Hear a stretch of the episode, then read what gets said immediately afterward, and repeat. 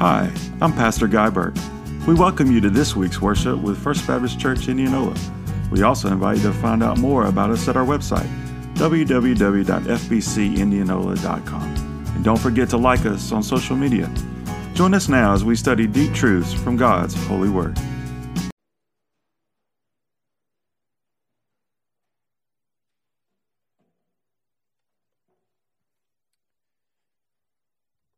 This morning, I invite you to take your copy of God's Word and turn to Romans chapter 4. Romans chapter 4, we're going to look at one verse together this morning. Romans chapter 4, verse 25, as we continue our series leading up to Easter 2021, a multifaceted Easter. This dovetails with what we did uh, back at Christmas, these two important events uh, within the life of our church and the Christian calendar. So today, last week we looked at prophecy, the facet of prophecy, and this week we're going to look at the facet of miracles. Do you believe that miracles still happen? You know, we use that word miracle a lot in a lot of different ways. When our team wins, it was a, it was a miracle. You know, March Madness is going on. When the underdog wins, it was a miracle. You know, when you go to Walmart and there's two registers open, it's a miracle, right? We, we use miracle a lot, but, but miracles really do still happen. What if I told you that recently, through our international missionaries with the Southern Baptist Convention, that a miracle took place? I got an email this week about how a witch, uh, an, an apprentice to a witch doctor in Southeast Asia became an evangelist. Miracles still happen. I want to share a little bit about that uh, from that email this morning, and it was about, uh, they've changed the name for safety, but it's about someone named Choi in Southeast Asia. Choi was seeking God, she said. She believed that here on earth, there was a God of all of this that created everything, and she was seeking God, and her s- steps to seeking landed her with a witch doctor in the village. And she began to hear what the witch doctor had to say and what the witch doctor taught. And then she had this encounter where she was frightened because she encountered an evil spirit she encountered a demon, in her words.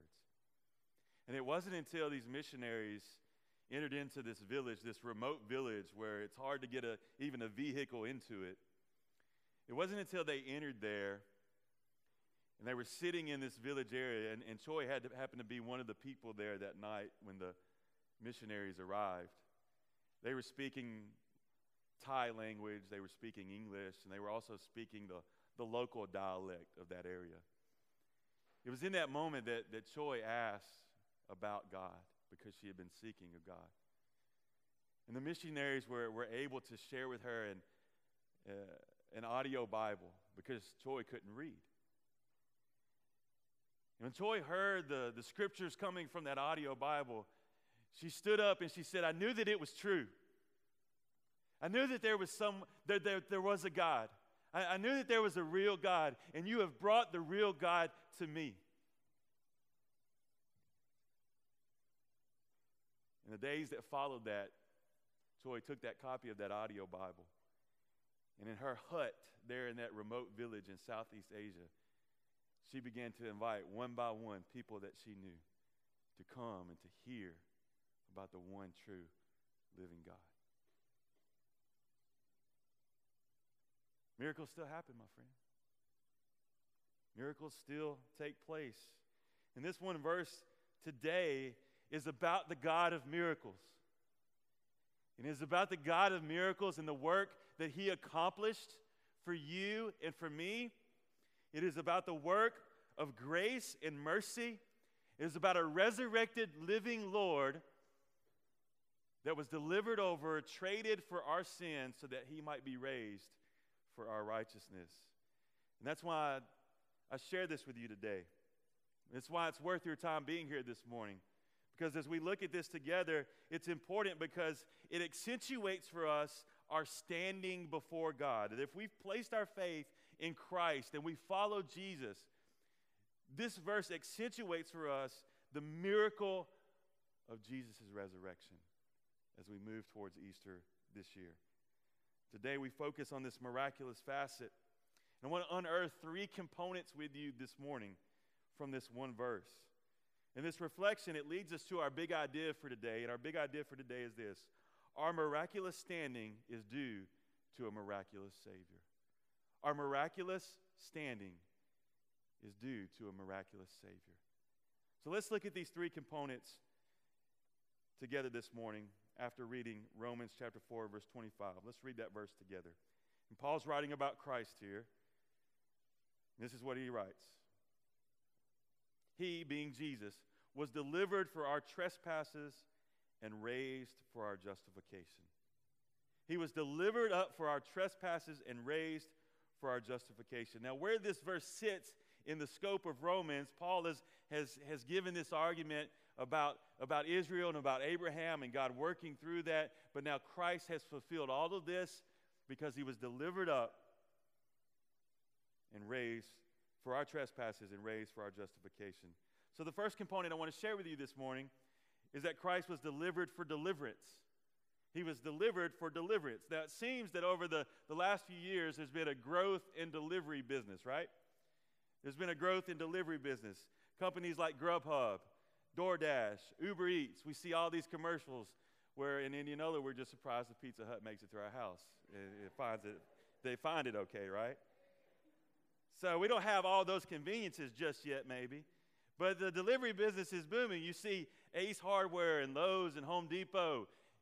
They're delivering, you know, needs for the home project that you've been working on. You've seen those commercials or maybe experienced some of that, you know, the contact, contactless delivery. And we can't forget about the king of delivery, Amazon Prime, right?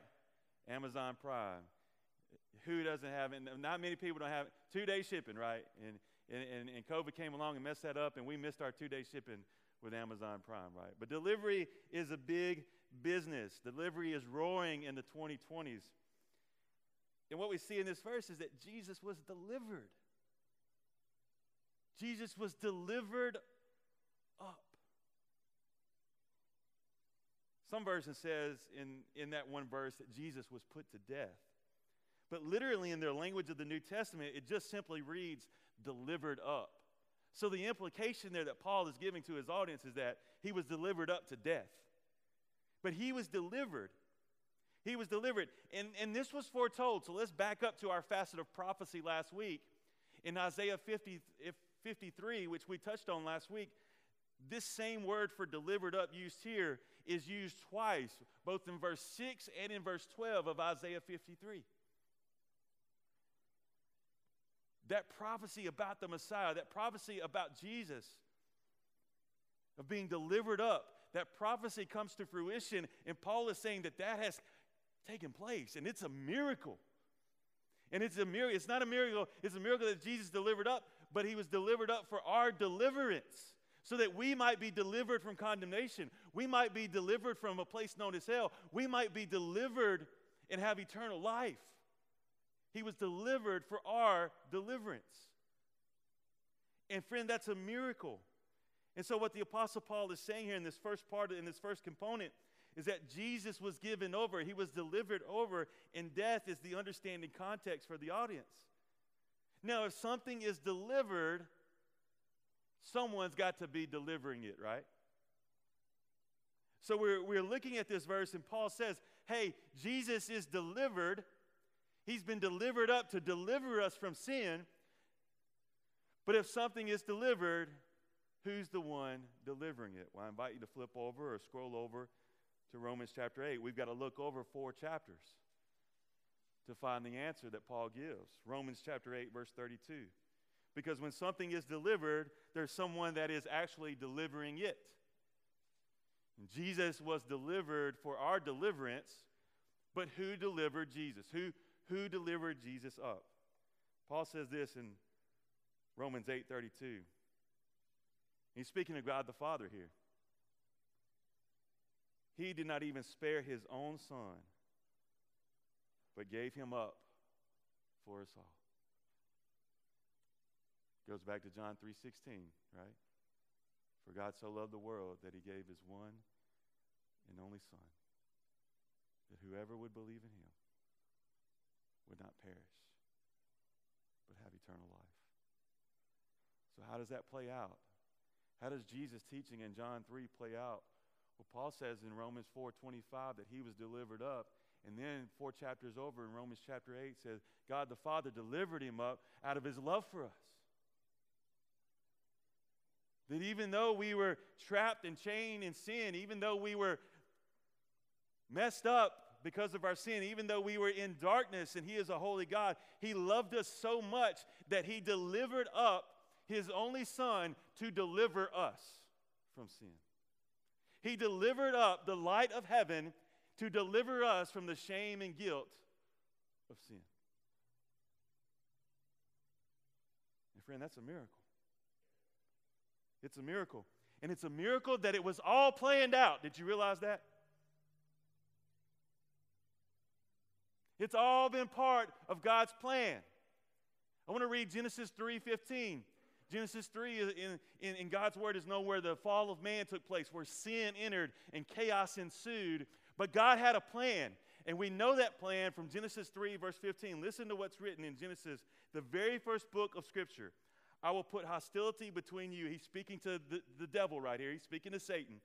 I will put hostility between you and the woman and between your offspring and her offspring. He will strike your head and you will strike his heel. Right there in that verse is the seed of a Messiah to come, and the Messiah's name is Jesus.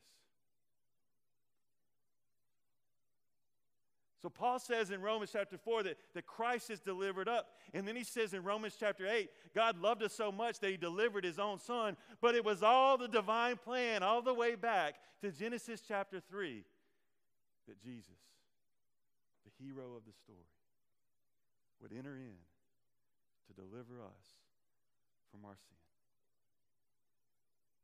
That's a miracle. It's an absolute miracle.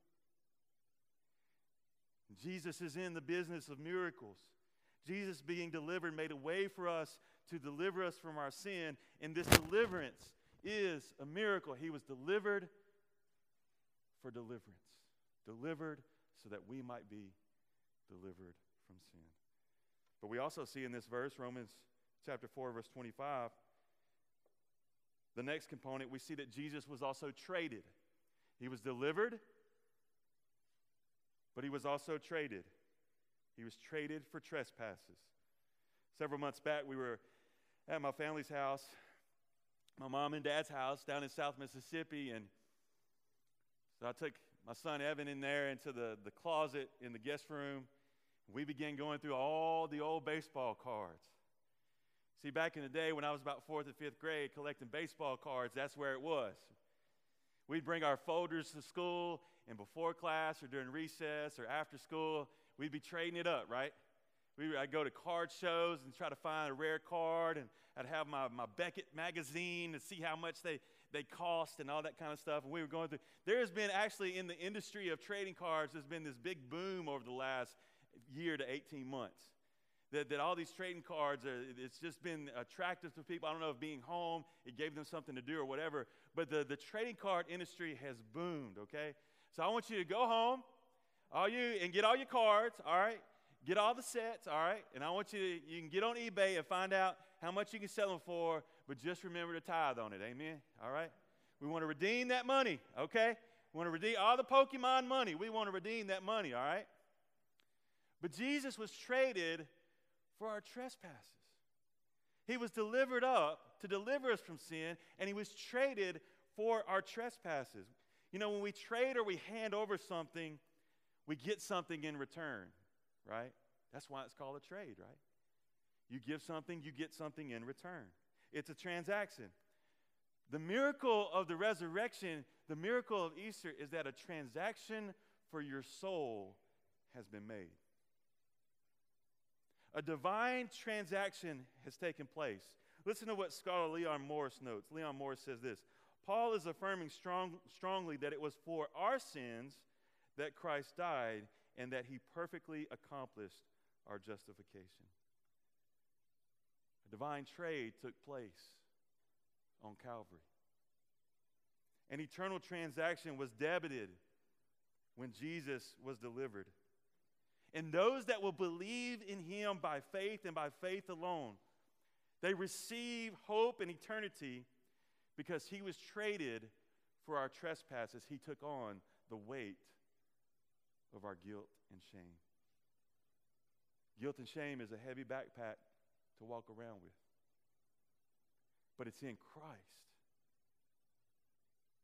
that we can trade that backpack of guilt and shame, and we can rest in the grace and the mercy and the hope that is in, found in Christ and in Christ alone.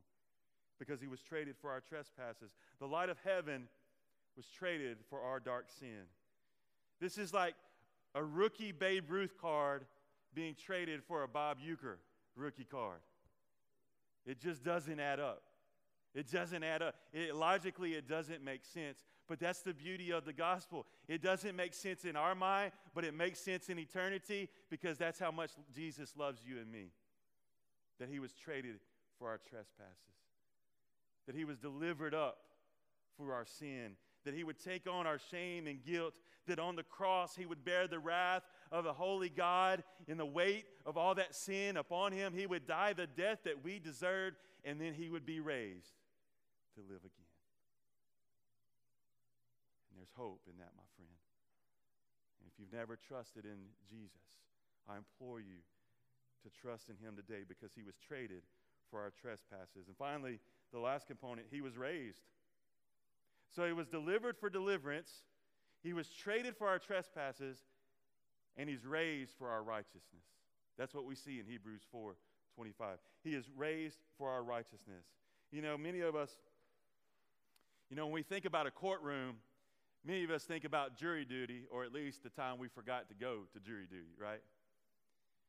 But we've all seen the footage of the person on the news that is freed after being in prison for a crime they didn't commit, right? We've all seen those, those stories on the news that show the joy and the, the jubilation. Or maybe we watch movies like Just Mercy and we see someone that's been incarcerated for a crime they had nothing to do with, they did not commit, finally, after years and even decades, gaining their freedom, right? Imagine if that was you. Imagine if you stood in that courtroom and you were completely innocent and you didn't have anything to do. Imagine the exhilarating feeling you would have in your heart and in your life and the emotions you would deal with when, you, when it was said that you were no longer guilty, but you were free to go. No, no longer would you have to deal with the concrete walls, the cells, the bars, the smells, the fence. None of that anymore. You were free to go on your own. Think about the exhilarating feeling you would have from your toes all the way up to the top of your head, how you would feel when the judge said in the courtroom that you're no longer considered guilty, but you're free to go. You're now innocent.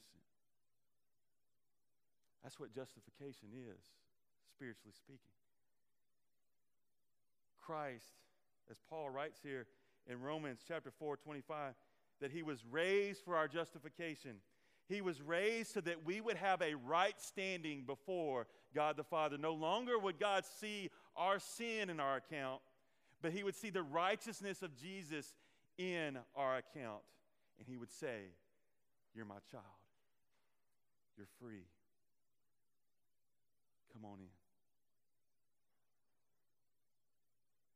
And that's what Paul's getting across here. That Christ was raised for our justification. But, friend, that's what happens when you place your faith in Jesus. He no longer sees in your account the, the ugliness of sin and all the bad decisions and everything else. But when we place our faith in Christ, we are regenerated, we are justified, we have a right standing before God the Father because Christ was raised for our righteousness, He was raised for our to complete our justification.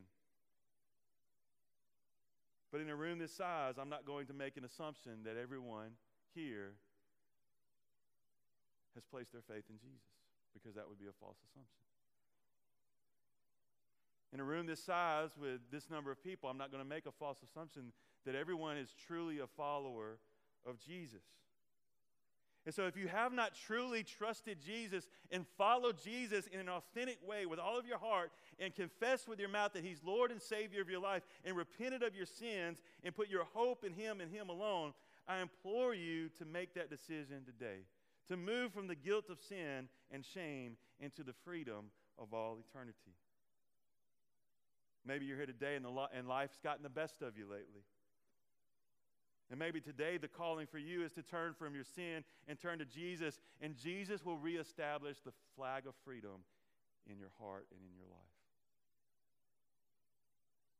Because he's alive, because he's still in the business of doing miracles,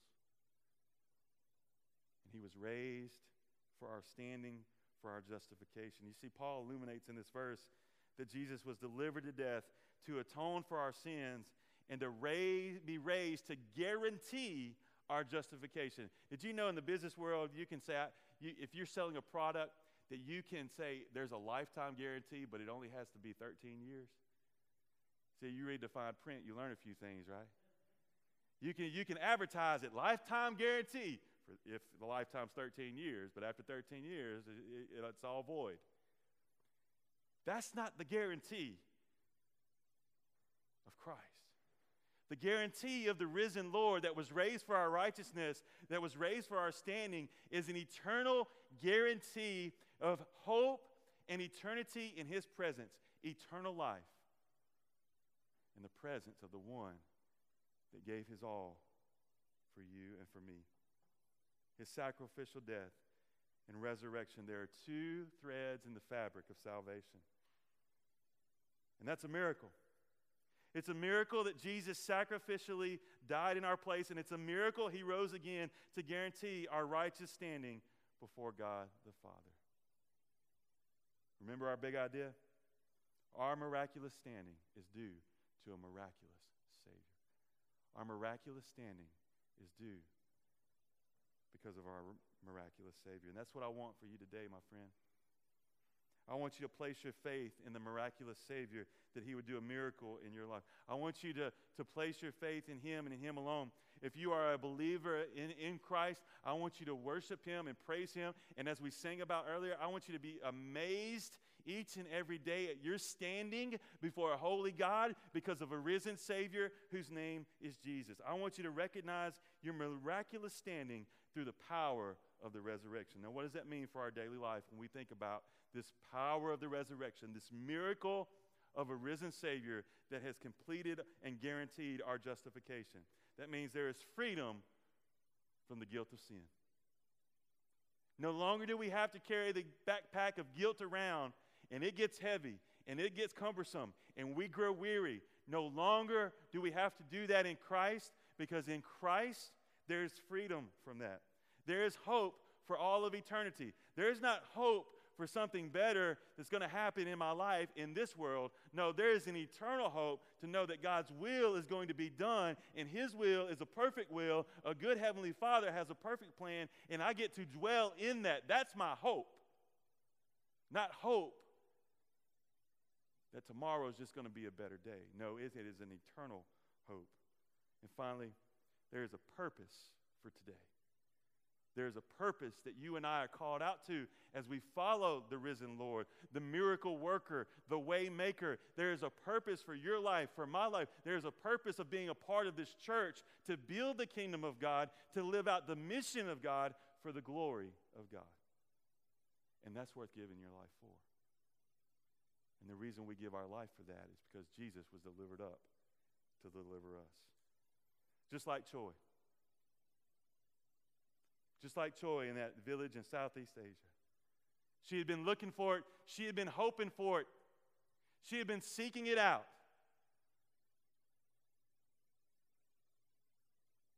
And it came when she met Jesus. That's what I want for you, my friend. I want you to know that what you're looking for, just like Choi, Jesus is the source of it.